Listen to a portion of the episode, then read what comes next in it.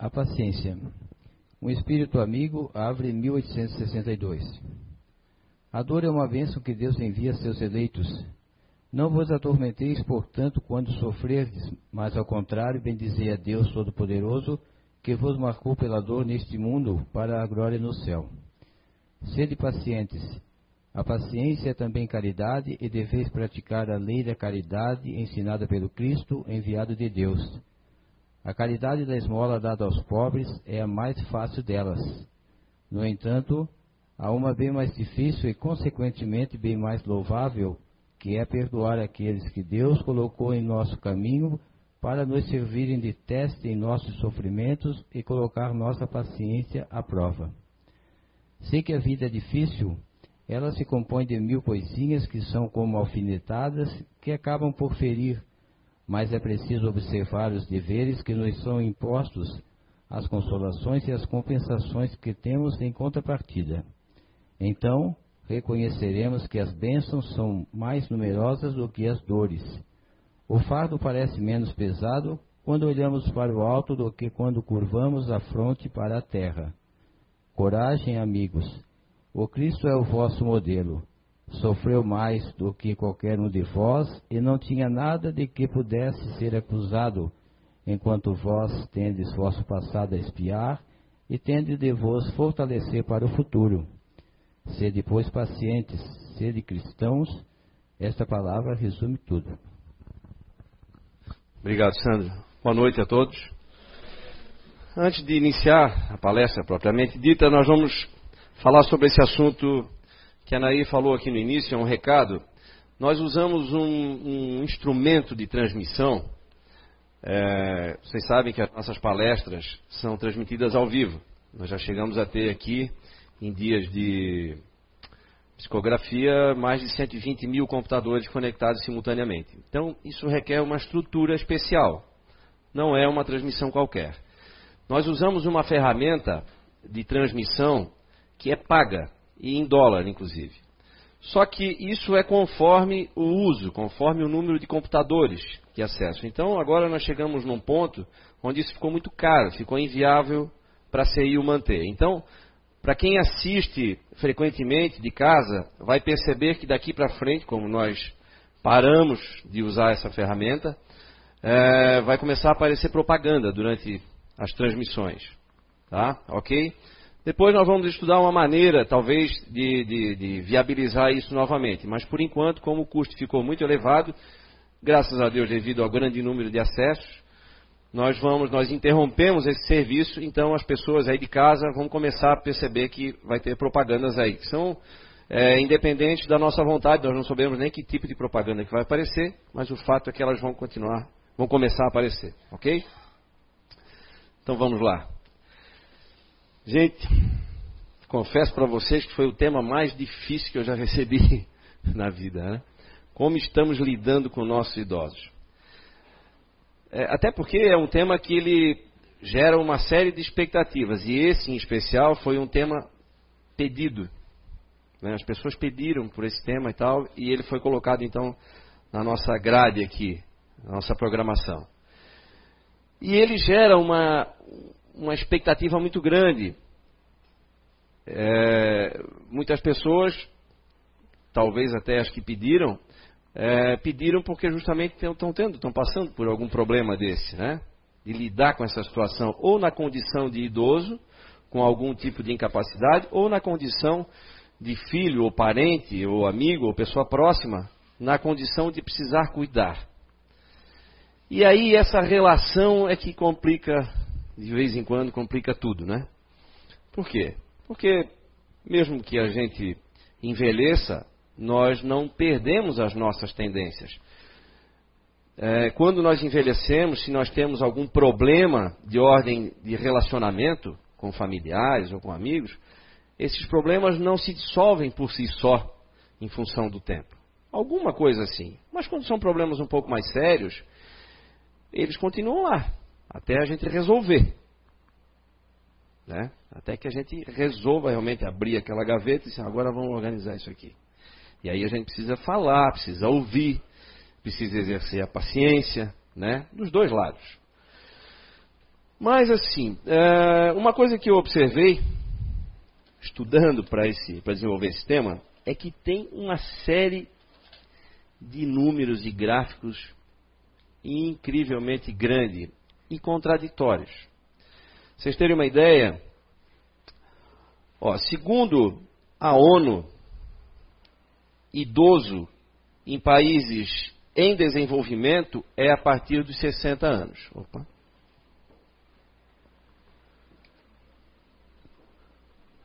60, segundo a ONU. Deixa eu ver aqui, fiz uma colinha, né? Lógico. Segundo a nossa Constituição, idoso é considerado idoso a pessoa que tem a partir dos 65 anos de idade. Segundo ah, o nosso Código Penal brasileiro, o idoso é a partir de 70 anos de idade. Então aqui, é, Código Penal. Aqui o que, que eu falei? Constituição. Constituição Federal.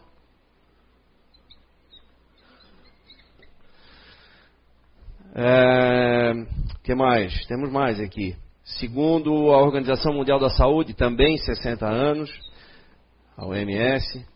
Segundo os geriatras, é 50 anos a idade geriatras. Então, aqui já tem uma salada grande, né? e por aí começa uma grande confusão. Mas uma coisa já deu para perceber. O número. Né? Então, vamos ver aqui. Que já, aqui já dá para ter algumas dúvidas, né? Se a gente está na fila certa ou não, né? Se pode reclamar cheio de razão, ou então, opa, se eu cometer um crime, eu tenho que respeitar os 70 ou já começa a valer de 60, né? Então, enfim, tem uma série de coisas aí, uma série de implicações. Ok. Mais uma coisa, me parece que não há muita contestação, é a seguinte. Ah, em 2050, hoje nós temos cerca de 10%, vamos falar em números redondos, até para não ficar muito chato e ninguém também vai gravar esses números, né? Mas, arredondando, cerca de 10% da população hoje é considerada idosa no Brasil. Só que esse número vai aumentar enormemente. Ele vai triplicar até 2050, ou seja, daqui 35 anos. Isso significa dizer que quem tem 25 anos ou mais, hoje, vai fazer parte desses 30% aí. Que é praticamente, arredondando também, um terço da população. Levante a mão aqui. Quem tem 25 anos ou mais, por favor? 25 ou mais. Pode ter 100. Não, por favor, levante. Agora dê uma olhada ao redor aí. Pra gente dar uma. Não, escapou o nosso amiguinho aqui da frente. Olha só. Viu como é um número grande? Claro que aqui não representa a realidade nossa, nacional, né? Mas dá para ter noção todos nós praticamente que estamos aqui vamos fazer parte desse grupo, aqueles que não tiverem desencarnado ainda, vão fazer parte desses 30%. Ora, se 30% da população, praticamente, novamente, estou falando em números redondos, vai estar na condição de idoso, talvez um pouco menos do que isso vai estar na condição de, de é, infantil e jovem, né? ou até os 30 anos de idade. Ou seja, talvez na melhor das condições, a gente tenha outros 30%, 30 e alguma coisinha, 30 e pouquinho, na, entre do, dos 30 até os 60 ou 65, que essa idade deve se alterar lá na frente. Né? As coisas vão evoluindo, a nossa expectativa de vida vai aumentando, já aumentou bastante, vai aumentar mais ainda. Em 2050, quem está nascendo hoje deve ultrapassar os 100 anos facilmente. Então, olha como isso é, é complexo. E vai produzir recursos para cuidar desse um terço da população que, provavelmente, grande maioria, vai estar economicamente já inativo. Quem vai produzir recursos? E agora, outra pergunta: quem vai cuidar efetivamente?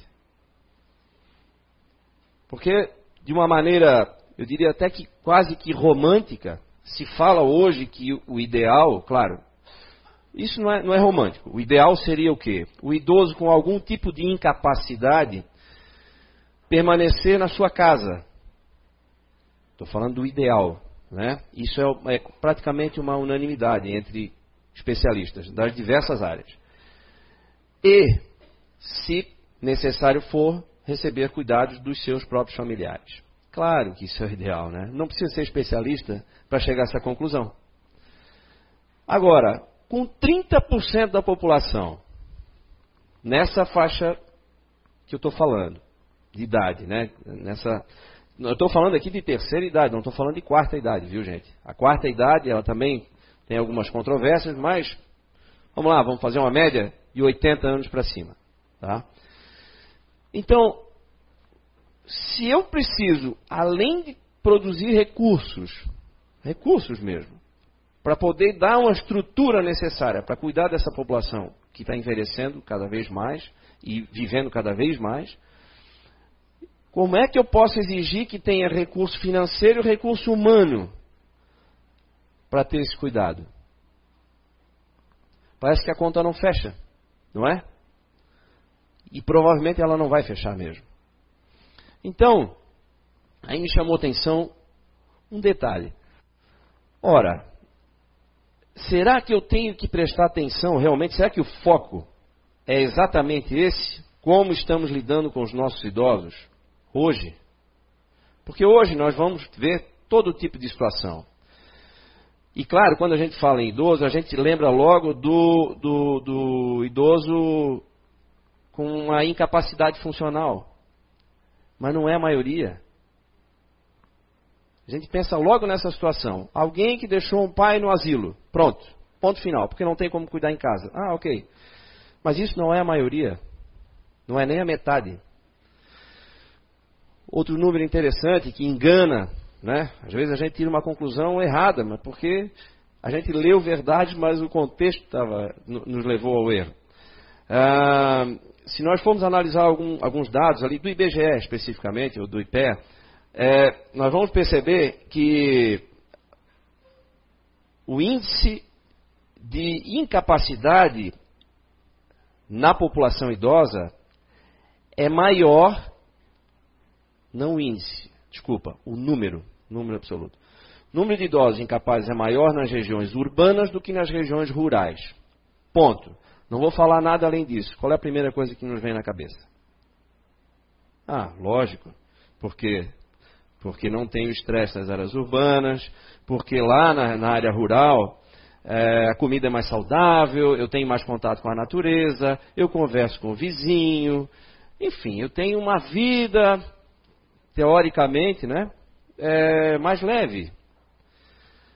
Mas sabe por que, que existe essa diferença? Porque nas áreas rurais as pessoas morrem mais cedo.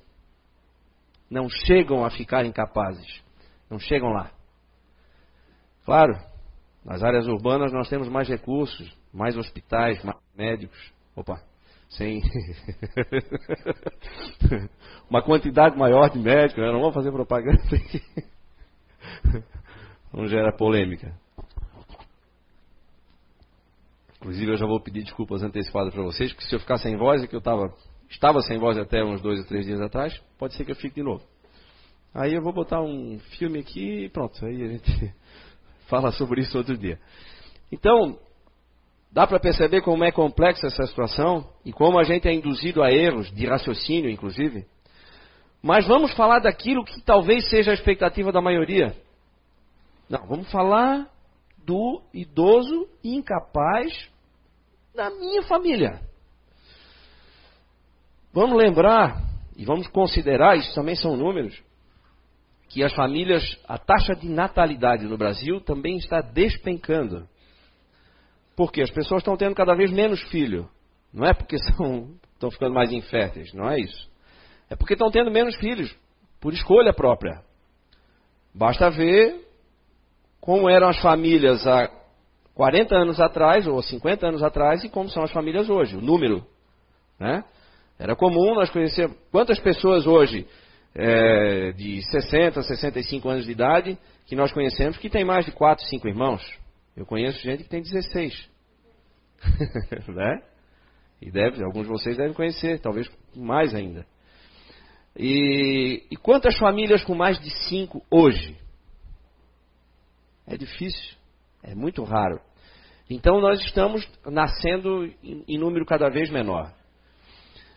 Então também isso aí é um dado que mostra que há uma, uma, uma distonia, não vai ser possível o idoso esperar ou querer contar com o auxílio de um filho. Porque vai ter em 2050, boa parte desses 30% de idosos não vai ter filho. Boa parte não vai ter nem familiar vivo. E aí como é que faz? Então, o ponto talvez não seja exatamente esse. Né? Claro que existe esse problema, existe, é um percentual muito menor do que se imagina, é, mas existe, tem que ser tratado. É, eu conversava com uma amiga minha que ela me contou rapidamente assim uma, uma, uma, uma situação familiar. Então, a mãe com três filhos, uma moça e, e, dois rapazes, que não se davam. A mãe era viúva, mas tinha outros relacionamentos e não se dava com os filhos. Até que agora ela é idosa, doente e não tem mais dinheiro. E tinha, né? mas botou fora, por N razões.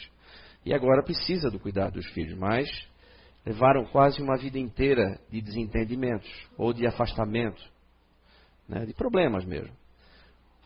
Cada filho tem os seus filhos, em fase de adolescência, de pré-adolescência.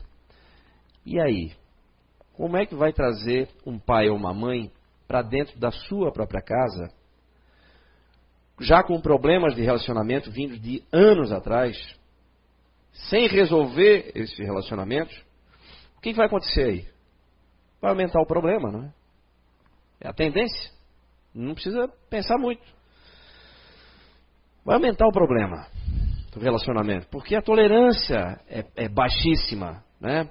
É muito bonito a gente falar de paciência, ler sobre paciência, e a gente precisa realmente exercitar a paciência. Talvez seja uma das formas mais difíceis, mas também mais importantes, mais valiosas de caridade. Aquilo que, que o Cristo nos ensina, nos deixou como maior exemplo, ser de caridosos. Talvez a paciência seja a porta de entrada.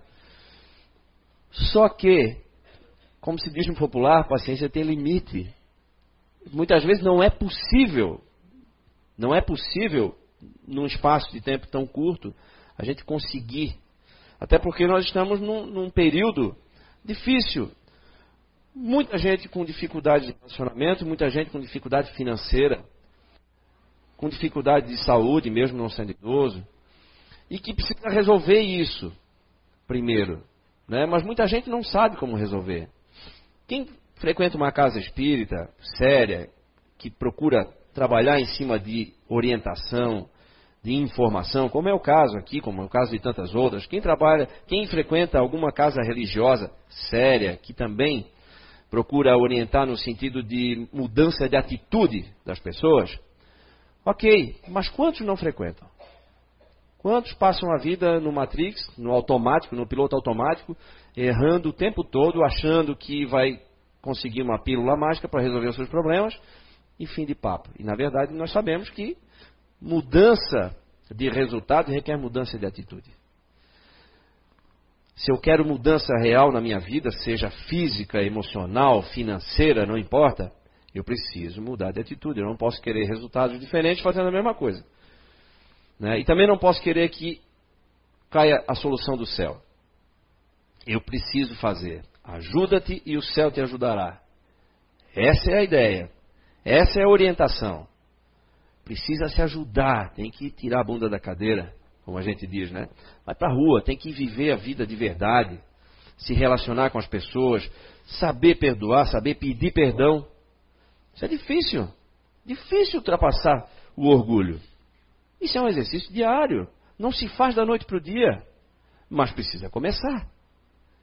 Grande parte das doenças, das doenças graves, começam por aí. Tem cunho emocional. Nós já explicamos aqui algumas vezes o que que os pensamentos e os sentimentos e as atitudes ruins provocam no nosso campo vibracional, que depois vão refletir no nosso corpo físico, muitas vezes já trazendo de outras vidas. Sem falar no envenenamento físico que nós mesmos provocamos. Né? Até quero ler para vocês. Domingo passado, ou domingo retrasado, veio uma psicografia aqui, que achei muito interessante, de um, de um médico alemão. Eu vou ler para vocês, olha só. A cura pela, pela natureza. É, alcalina tua alma. Uma forma inteligente de vencer as doenças e tentar previdentemente e com eficácia. Né? alcalinar, alcalinizar a alma, né? Essa é uma, uma maneira. Como? Em primeira instância, neutralizar a acidez proveniente das misturas químicas existentes nos alimentos e bebidas fabricados. Ok. Daqui dessa dimensão espiritual, observamos que continuam se alimentando ou se utilizando de alimentos, condimentos antifisiológicos. Entretanto, os motivadores e causadores de males e enfermidades é a incapacidade do corpo humano de excretar do organismo uma quantidade enorme de ferro, que se molda em formato de metal pesado, depositando no organismo, depositado no organismo. E afeta órgãos, oxidando, e quando junta-se aos ácidos existentes nas composições químicas dos alimentos manipulados, sufocam as células. E aí advêm males e aceleram o câncer, entre outras doenças. A oxidação por excesso de ferro chega a afetar órgãos como o cérebro, atingindo as redes neurais, o coração, pâncreas e fígado.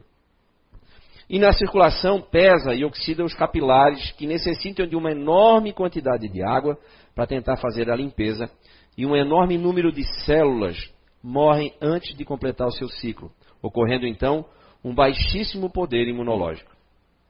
A cura pela natureza está bem aí. A terra provê, mas o homem, a humanidade, constrói males, fabricam medicamentos venenosos para o organismo humano. As gerações novas saem daqui, né, quando vão reencarnar, um tanto conscientizadas da busca pela naturalidade, para uma saúde física natural, mantendo assim o espírito sadio dentro do invólucro que lhe serve de instrumento. Os interesses materiais concorrem para uma epidemia de males fabricados às custas do materialismo e do orgulho. A cura pela, pela natureza é da própria selva, matas, frutas e a principal cura na água. Alcalina a tua vida para que as próximas gerações possam encontrar corpos sadios e com aptidões para acompanhar a evolução do corpo espiritual. Otto Heinrich Warburg, Alemanha. É, foi dia 31 do 5, aqui no CEU. Olha que interessante. E aí, eu aproveito esse gancho para falar o seguinte: como é que nós vamos cuidar dos nossos idosos de maneira eficaz? Se nós seremos um terço da população logo ali adiante. Vocês viram aqui, praticamente todos nós aqui nos incluímos nesse grupo. Como? Me parece muito lógico que nós temos que cuidar agora de nós. Nós precisamos nos cuidar. Porque nós vamos ser o idoso ali na frente. Quem já não é, vai ser. Isso é natural, isso é um processo natural. Isso não é irreversível. Ninguém vai contra essa lei. Então, se isso vai acontecer, nós não vamos ter, nós, nós teremos um número tão grande, não teremos pessoas familiares suficientes, em número suficiente para cuidar diretamente. Não teremos uh, também pessoas estranhas para cuidar diretamente. Me parece muito mais lógico imaginar que nós temos que ser o quê? Idosos saudáveis. E nós temos um número enorme de idosos saudáveis. É, talvez seja um outro erro que a gente comete achando que, quando fala em idosos, a gente pensa em hospital e asilo. Não. Quantas pessoas vocês conhecem? Eu mesmo conheci uma senhora, dona Silvia, acredito que não tem problema em falar o nome dela, numa festa de casamento há duas, duas semanas atrás, duas ou três semanas. Uma senhora de 97 anos. E foi muito engraçado porque a gente se conheceu na festa e ela era parente do noivo. E no final, um pouco antes dela estar indo embora, eu, eu vi assim aquele, aquela, aquele círculo, né, aquela aglomeração na saída e tal. Eu já fui lá para ver o que, que era também, né? Então era a tal da dona Silvia lá, rodeada de pessoas espantadas com a idade e com o vigor físico e, acima de tudo, com o bom humor. Tava o pessoal dando gargalhada altíssima. Sem nenhuma bengala. Claro. Ah, Júnior, mas isso é exceção. Ok, mas é possível. E olha que nasceu lá em 97, 1918, por aí, mais ou menos os recursos, qual eram os recursos que a gente tinha lá, naquela época? Né? Nós não tínhamos nem alimentação adequada, nem medicina com os recursos que tem hoje, e muito menos informação. Certo? Mas o que que tinha? O que que eu percebi assim em abundância naquela senhora ali? Bom humor, uma maneira leve de lidar com os problemas, porque pudemos, tive o prazer de ficar conversando um bom tempo ali, contando por tudo que tinha passado, os filhos que tinha perdido e tal. Imagina, com 97 anos, uma pessoa acumula muitas perdas nesse sentido. Né? Se é que dá para chamar isso de perda, mas muitas separações, mesmo que sejam temporárias, mesmo que a gente, estando aqui numa casa espírita, saiba que isso é temporário, mas a separação física ela é dolorosa. Né? Ela, ela gera saudade e tudo mais e tal. Só que ela não pode ser um martírio. Por quê? Porque dependendo do que eu, das, dessas, entre aspas, perdas, se eu deixar que isso me afete profundamente, eu paro de viver a partir dali. E, no entanto, não foi isso que eu tive o prazer de ver nesse exemplo que eu citei para vocês. 97 anos de idade. Incrível, fantástico. Tem um outro exemplo aqui. Vou passar para vocês aqui para dar um folguinho na voz aqui. Gente, isso aqui é uma propaganda, mas inclusive já foi passado aqui alguns anos atrás, mas acho bem interessante. Uh, porque é uma história real. Eu vou ter que falar um pouquinho, porque não vai dar para acompanhar aqui, talvez. Muitos não vão conseguir ler aqui. É a história de um senhor ah, isso lá na Espanha aconteceu em Madrid, com 102 anos de idade, levaram ele para conhecer um menino que estava acabando de nascer. E aí eles registram o que, que ele diz para o menino. Ele se apresenta para o menino: Olha, eu sou José, não lembro agora, sou fulano de tal, e me disseram para, me pediram para dizer alguma coisa para você aqui. Você está vindo agora no mundo, é difícil, tem crise, não sei o que tal. E aí ele vai dizendo algumas coisas. Vamos ver, interessante.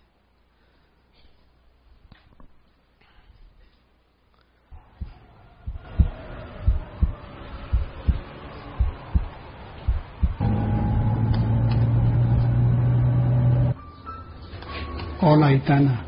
Me llamo Josep Mascaró y tengo 102 años. Soy un suertudo. Suerte por haber nacido como tú. Por poder abrazar a mi mujer. Por haber conocido a mis amigos. Por haberme despedido de ellos. Por seguir aquí. Te preguntarás cuál es la razón de venir a conocerte hoy es que muchos te dirán que a quién se le ocurre llegar en los tiempos que corren, que hay crisis, que no se puede. Esto te hará fuerte. Yo viví momentos peores que este, pero al final de lo único que te vas a acordar es de las cosas buenas.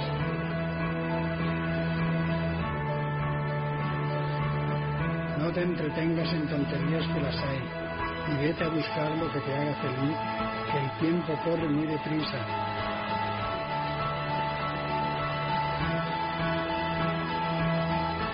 He vivido 102 años y te aseguro que lo único que no te va a gustar de la vida es que te va a parecer demasiado corta.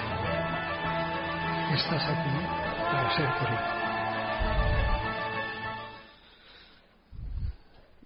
Deu para pegar o que ele falou? Não te entretenhas com bobagens. Procura ser feliz. E talvez a única coisa que você não vai gostar da vida é que ela vai te parecer demasiadamente curta. Hum, apesar de. Acho que ele não usou esse produto para chegar aos 102 anos. Recomendo que não usem. Acho que ninguém vai me processar por causa disso, né? Apesar da transmissão aí. Mas é, o jeito de levar a vida, né? Ele se considera um sortudo por ter tido a esposa, por ter encontrado com ela, por ter tido amigos, por poder ter se despedido deles, poder, por poder estar vivo ainda e, e andando de bicicleta, né? encontrando pessoas e tal. Então, uma pessoa grata pela vida. E aí entra um detalhe importantíssimo: a gratidão. O sentimento de gratidão, mas o sentir-se grato é fundamental para que a gente tenha uma vida mais leve, mais feliz. E isso vai garantir, ou vai, se não garante total, mas garante um grande, uma grande melhora na nossa saúde sentimento de gratidão pela vida, com o que ela tem de bom e de aparentemente ruim. Porque lembra que ali também falou, ah, vão dizer que são tempos difíceis, que você nasceu num tempo difícil e tal, isso vai te deixar forte. Já passei por momentos piores do que esse. Então, repetindo, já falamos isso aqui várias vezes, não se faz bons marinheiros em mares calmos. São as dificuldades da vida que fazem isso com a gente que vão deixando a gente forte, robusto, uma robustez espiritual, né, psicológica. As coisas pequenas já não, não nos incomodam mais. É, quando pediram essa palestra aqui, pode ser que uma ou outra pessoa veio para cá com o seguinte sentimento, com a seguinte vontade: vou levar minha filha, ou então vou levar minha mãe ou meu pai, preciso ouvir umas verdades a ver, aprender a cuidar. Ou então, o outro pensa assim, não, tem que ouvir umas verdades para ver que não, não dá para ficar puxando pela mão o tempo todo. Sabe? Não é esse o espírito, não é essa a ideia. Não é isso que vai resolver o problema, nosso como população, e nem nosso como indivíduo. Não é aí. O problema não está fora da gente. O problema está dentro. E dentro, a gente começa a arrumar a casa pelos sentimentos, pelas emoções, pelas atitudes com relação às outras pessoas. E isso é o que faz a gente mudar a nossa contabilidade. Né? Nós temos que fazer mais bem do que mal. Nós temos que ser, durante a maior parte do tempo, bom do que ruim. É assim que a nossa conta vai ficar positiva. Senão, no final do, balancete, aí né, o, o número é vermelho. Isso é matemática também. No plano espiritual também acontece isso. Então, gente, é importantíssimo que a gente, para saber lidar com o idoso, nós temos que criar um bom idoso. E o bom idoso de amanhã somos nós hoje. E se nós já estamos na condição de idoso, vale uma reflexão também. Como é que foi até aqui? Tive problemas, problemas de relacionamento, os problemas dos mais diversos, tive perdas, tem tudo, mas eu não sou coitado. Nós não somos vítimas, nós somos herdeiros de nós. Ora, se nós, como imagino que todos aqui, percebem já que a, reencarnação é uma verdade, é um fato, isso mostra, prova que nós somos herdeiros de nós. Então, o que nós estamos passando hoje são consequências de atitudes, de atos passados, ou mesmo dessa própria vida aqui. Então, dá para arrumar isso? Dá. Talvez não dê tempo para arrumar tudo nessa, mas dá para começar. Dá para melhorar o final da história. Ali, ó. Ali a frase do Chico Xavier. Embora ninguém possa voltar atrás e fazer um novo começo, qualquer um pode começar agora e fazer um novo fim. Estou falando aqui de. Já que nós não somos imortais, nós não temos fim, né? Mas aqui no sentido figurado, um relacionamento aqui, onde nós vamos nos encontrar, sabe quando, né? E em que condições. Mas vamos deixar a casa arrumada, né? Vamos, vamos, vamos consertar o que dá para consertar. Vamos aproveitar essas dificuldades e considerar como um tempo extra que a gente ganhou para rever essas coisas. Ah, para ver como é importante a atitude, a nossa atitude em relação à vida, em relação às pessoas. Eu vou mostrar para vocês aqui, ó, mais um vídeo. Ele é um pouco longo e provavelmente vocês já assistiram isso aqui de uma matéria que saiu ou Globo Repórter ou Fantástico, não lembro. Mas preste atenção não só na história desse cidadão, mas na consequência que teve na vida das pessoas que hoje são idosas. Quer ver?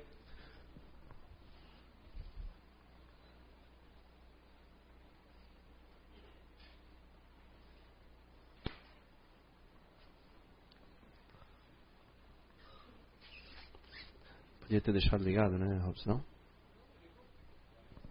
Está é, um pouquinho fraquinho. Deixa, né? A história de Nicholas Winton é. Deixa eu só melhorar um pouquinho a imagem. Talvez eu interrompa para não ficar muito longo, tá? Mas vale a pena prestar atenção. Feita de lances incríveis. Discreto, ele jamais quis ser visto como herói preferiu guardar em segredo o bem que fez.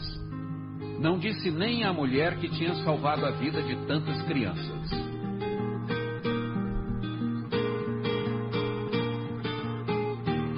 Ao arrumar o sótão de casa, ela descobriu por acaso um velho álbum coberto de poeira. Lá estavam fotos de crianças, cartas, telegramas e uma lista com nomes e datas. Quando procurou saber, a mulher de Winton descobriu que aquelas eram crianças que tinham sido salvas por ele. O que teria acontecido com elas? O que este herói silencioso terá feito? Quando tinha apenas 29 anos, Winton viajou para a Tchecoslováquia em companhia de um amigo nas férias de fim de ano. Lá ficou impressionado com o clima de medo. A Tchecoslováquia já estava sob o domínio da Alemanha nazista. Winton teve uma ideia: tentar mandar para fora da Tchecoslováquia crianças de famílias perseguidas. Começou a escrever por conta própria para vários países pedindo ajuda. Organizou uma primeira lista de nomes Somente a Inglaterra e a Suécia aceitaram receber aquelas crianças. Winton organizou a viagem. Era uma decisão difícil. Para escapar do horror nazista, as crianças teriam de ser mandadas para longe dos pais. Nunca me esqueci da angústia que pude ver no rosto dos meus pais, diz esta mulher. As crianças que partiram para um lugar seguro, a Inglaterra, não sabiam, mas jamais veriam os pais de novo. Os pais, a maioria judeus, morreriam nos campos de concentração nazistas. Eu entendi que não veria os meus pais de novo.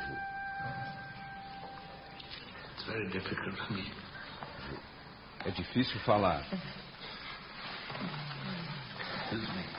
Desculpe.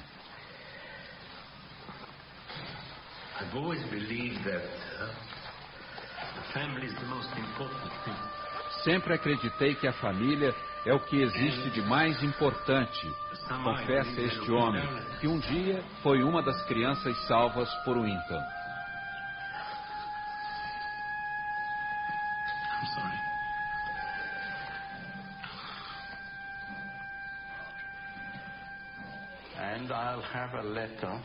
Guardo a carta que meus pais me mandaram dias antes de serem enviados para um campo.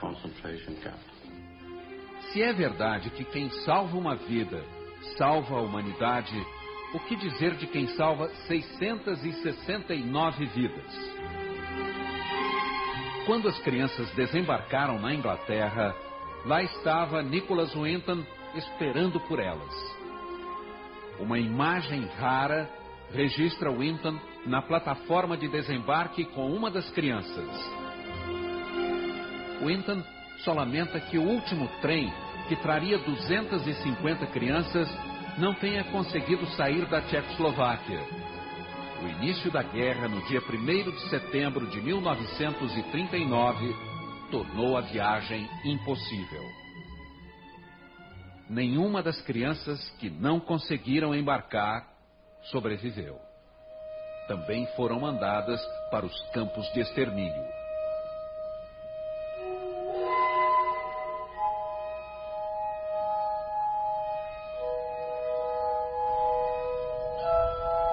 Winton se alistou na Força Aérea. As crianças que tiveram tempo de embarcar para a Inglaterra na caravana organizada por Winton foram encaminhadas para casas de família e abrigos. Winton nunca falou sobre o que tinha feito. Espalhadas por vários países, as crianças cresceram sem ter notícias do benfeitor. O bem que Winton fez rendeu frutos.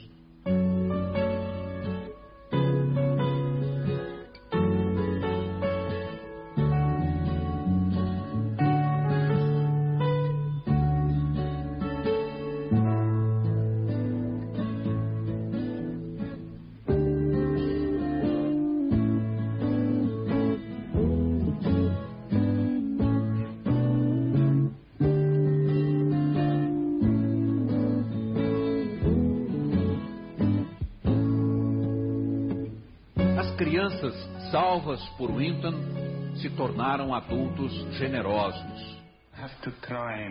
Para expressar a gratidão pelo que aconteceu comigo, tento ajudar os outros. Adotei três crianças. Hoje, trabalho dois dias por semana como voluntário num hospital infantil. Uma das melhores características do ser humano é a decência. Nicholas é um dos seres humanos mais decentes que conheci. Desde que a história de Winton se tornou pública, ele começou a receber todo tipo de homenagens.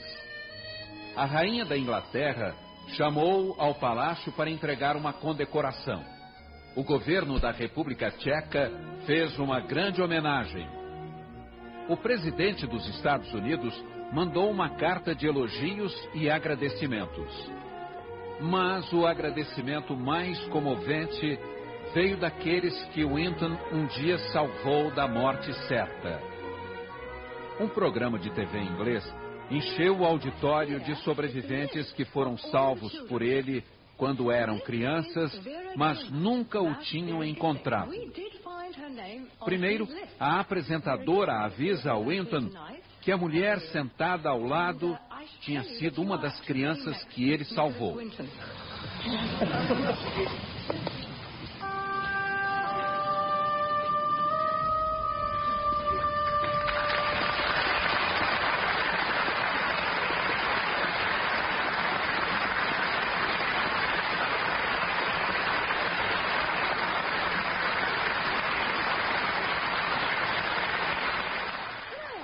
Apresentadora pede. Quem na plateia teve a vida salva por Nicholas Winton, fique de pé, por favor.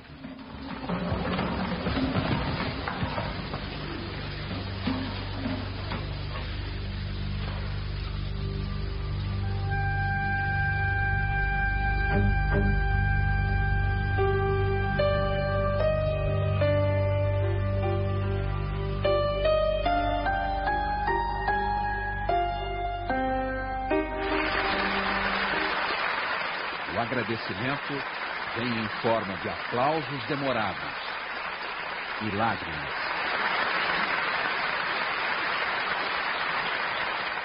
Tanto tempo depois, só havia uma palavra a dizer a ele: Obrigado.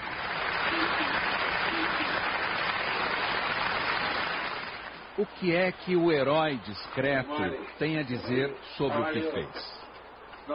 Aos 98 anos de idade, Nicholas Winton deu esta entrevista ao Fantástico em casa, longe da agitação das grandes cidades, no interior da Inglaterra. Tudo o que quer é cuidar do jardim. Usa o tempo livre para ajudar um asilo.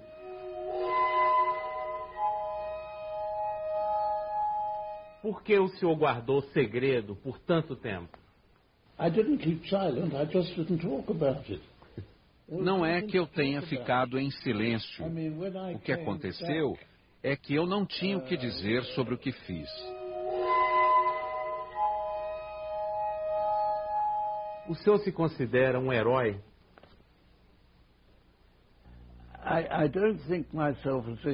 Não me vejo como um herói. Para ser herói, alguém precisa fazer algo de perigoso. Não fiz. O que fiz foi algo que os outros achavam impossível. Mas eu tinha de tentar para ver se era possível ou não.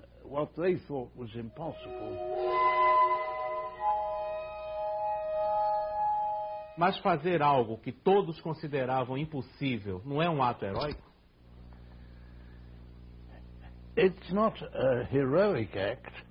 Não é um ato heróico. Meu lema é: se algo não é obviamente impossível, então deve haver uma maneira de fazer.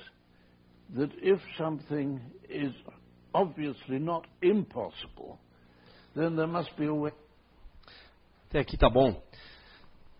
Porque o, o que eu quero chamar a atenção de vocês é para o resultado disso. Não é exatamente para ele, para a atitude dele. Claro, uma atitude, um gesto enorme, né? Muito grande que ele fez. Mas olha o resultado. Pode haver uma situação mais traumática na vida de alguém do que ser separado dos pais e vir saber depois que nunca mais vai encontrar, sabendo que os pais foram assassinados. Não pode haver, eu acho que, trauma maior para uma criança, né? E, no entanto, aquilo que nós falávamos há pouco, as coisas negativas, que aparentemente são negativas na nossa vida, elas nos ajudam. Está tá aqui uma prova disso. Se vocês, vocês vão lembrar ali que se falou, se tornaram adultos generosos. Né? Um adotou três crianças, o outro trabalha no, no hospital infantil. Ele próprio, ele está vivo ainda, viu, gente? Está com 104 anos, se não me engano, esse senhor Nicholas Winton. E também, o prazer dele é cuidar do jardim, mas também ainda trabalha nas horas vagas né, no asilo. Então, essas pessoas, ajudadas por ele, transformaram-se nos idosos saudáveis. Eles fizeram daquele grande trauma um motivo para viver a vida muito mais intensamente. Vocês viram os depoimentos aí. A família fundamental para aquele senhor construtor ali. Enfim, é, é, conseguiram perceber que, ao invés de um grande golpe, eles ganharam foi uma grande chance na vida e souberam aproveitar isso. Então, mais do que a gente culpar um ou outro, ou uns aos outros, pela, pela falta de cuidado, ou culpar o governo pela falta de assistência, ou, ou o que for, vamos cuidar de quem ainda não chegou nessa fase. De cuidar do, do próximo idoso, do idoso que está por vir, né? Para que seja um idoso realmente mais saudável em todos os sentidos. E para quem já chegou, agradeça por tudo que aconteceu. Sinta-se verdadeiramente grato. E eu acho importante a gente usar esses exemplos e tentar se espelhar nesses exemplos, porque são exemplos que inspiram. Ao invés de nós focarmos nos problemas unicamente, vamos focar no que de bom acontece. Eu acho que é possível mudar resultados quando a gente foca na solução e não no problema. E vou encerrar com um exemplo de paciência. É, bom dia. Bom dia. Eu queria um remédio para. Pra? Pra... Pressão alta? É, não. Parkinson? É, não. Alzheimer? É, isso. Qual é o nome do remédio? Que remédio? Remédio Alzheimer. Alzheimer? O senhor pediu um remédio de Alzheimer. Qual o nome? Ah, tá. É, deixa eu me lembrar. Tá. E aí? Lembrou? Lembrou do quê? Lembrou o nome do remédio? Que remédio? O remédio Alzheimer. Alzheimer? O senhor pediu um remédio, não lembrava o nome. E agora tá tentando adivinhar. Lembrou? É, eu acho que eu não, não, não lembrei. É, Vamos fazer o seguinte. Ah. Esquece isso, vamos lá. Vamos procurar aqui o nome. Tá. Aqui, ó. Tem um aqui que o preço é de R$ 87,90. preço do quê? Preço do remédio. Que remédio? O remédio. Que remédio? Que remédio Alzheimer. Alzheimer. Al- Alzheimer. Isso, Alzheimer. Só Ah, só um minutinho. Tá vendo, ó? Preço, remédio, Alzheimer, R$ 87,90. Vai querer? ah, sim, vou querer. Ótimo. Ah, tá aqui o dinheiro. Tá, tá aqui o remédio. Tá, é, tá aqui o dinheiro. Para que esse dinheiro, senhor? Pra pagar o Para remédio. que remédio, senhor? O remédio do Alzheimer. Eu, eu já, você já pagou, senhor. Mas você não me deu o remédio. Olha pra sua mão. Pra outra. Que isso? É o remédio. Que remédio? De, Alz- de Alzheimer. De caralho. Caralho. De Alzheimer. O senhor tá nervoso? Um minuto. Tá, não sai daqui.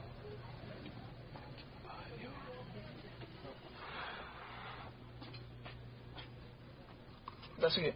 Vai. Pra, pra que isso? Isso aqui vai curar teu mal. Que mal? Mal de Alzheimer. Eu tô com Alzheimer. Toma o remédio, por favor. Toma, tá? Isso, isso, isso. Toma tudo. Vai. E aí? E aí o quê? Lembrou por que, que você tá aqui? Ah, sim. É, eu vim comprar um remédio pra... Alzheimer. Não, dor de cabeça. E por que que o senhor comprou um remédio de Alzheimer? Pra lembrar o que é que eu vim fazer aqui. Quem é você? Ah, gente, apenas para a gente encerrar de um jeito mais leve, ah, uma brincadeira mesmo, né? Eu também já tive alguns casos de Alzheimer aí na família e, e não tem por que a gente levar de um jeito tão pesado, né?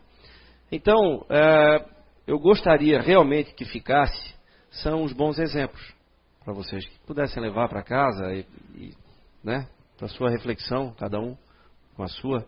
É, os bons exemplos e o que, o que realmente importa nessa história toda, né? Um grande exercício de paciência, lembrando que esse foi o grande ensinamento deixado por Jesus aqui, que é, o, é a caridade manifestada da forma, é, vamos dizer, mais, mais pura, né? Paciência, quando ela é mais cara, né? Mais difícil. E gratidão. Vamos encarar a vida de um jeito mais leve porque dá tempo, dá tempo de arrumar as coisas, dá tempo. Então, e vale a pena esse esforço. Ok? Obrigado.